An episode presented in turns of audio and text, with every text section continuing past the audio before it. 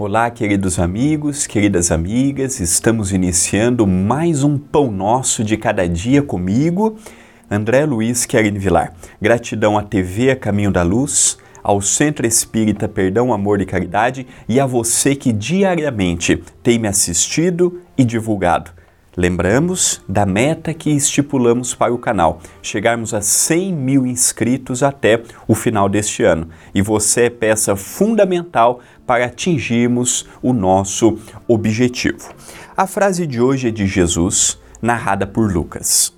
A vida de um homem não consiste na abundância das coisas que possui. Foi dito por Jesus no Evangelho de Lucas, capítulo 12, versículo 15. Então, será que nós somos o resumo simplesmente do que juntamos materialmente, do que possuímos, do que temos? Jesus diz que não. Jesus diz que nós somos mais do que simplesmente o que juntamos materialmente e que no mundo espiritual nós levaremos a nossa verdadeira essência. Enquanto os bens temporais são importantes para vivermos aqui, quando encarnados, dar uma escola para um filho, ajudar na universidade, ajudar com atividades filantrópicas, ajudar instituições que necessitam de recursos, dar emprego com honestidade e com bondade, auxiliar o meio em que vivemos. É, levando um pouco de paz, um pouco de alívio a tantas pessoas que padecem da matéria. Os recursos materiais é maravilhoso é fundamental para a nossa vida em sociedade como estamos estruturados no presente momento. Mas não vivemos só do que possuímos. E é muito pouco quando eu coloco a minha vida pautada apenas nos interesses da matéria, porque são felicidades fugazes. Ah, eu tenho o sonho de, ah, de ter um carro novo, uma moto nova, de fazer uma viagem, de fazer isso. Maravilha, são planos e sonhos perfeitamente viáveis para a nossa realidade. Mas eu consigo o carro novo, eu consigo a moto nova, eu viajo e retorno da viagem, pronto, é uma felicidade que passou. Me trouxe felicidade, me trouxe paz, me trouxe alegria.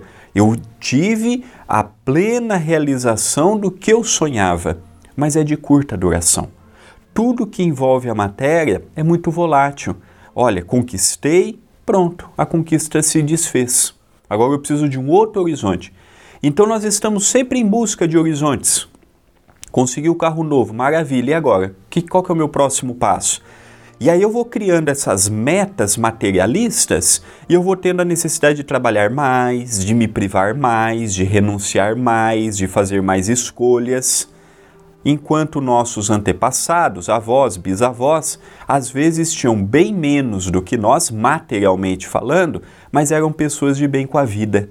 Eram pessoas alegres. Não todas, existiam também muitas pessoas revoltadas com a vida, isso sempre existiu.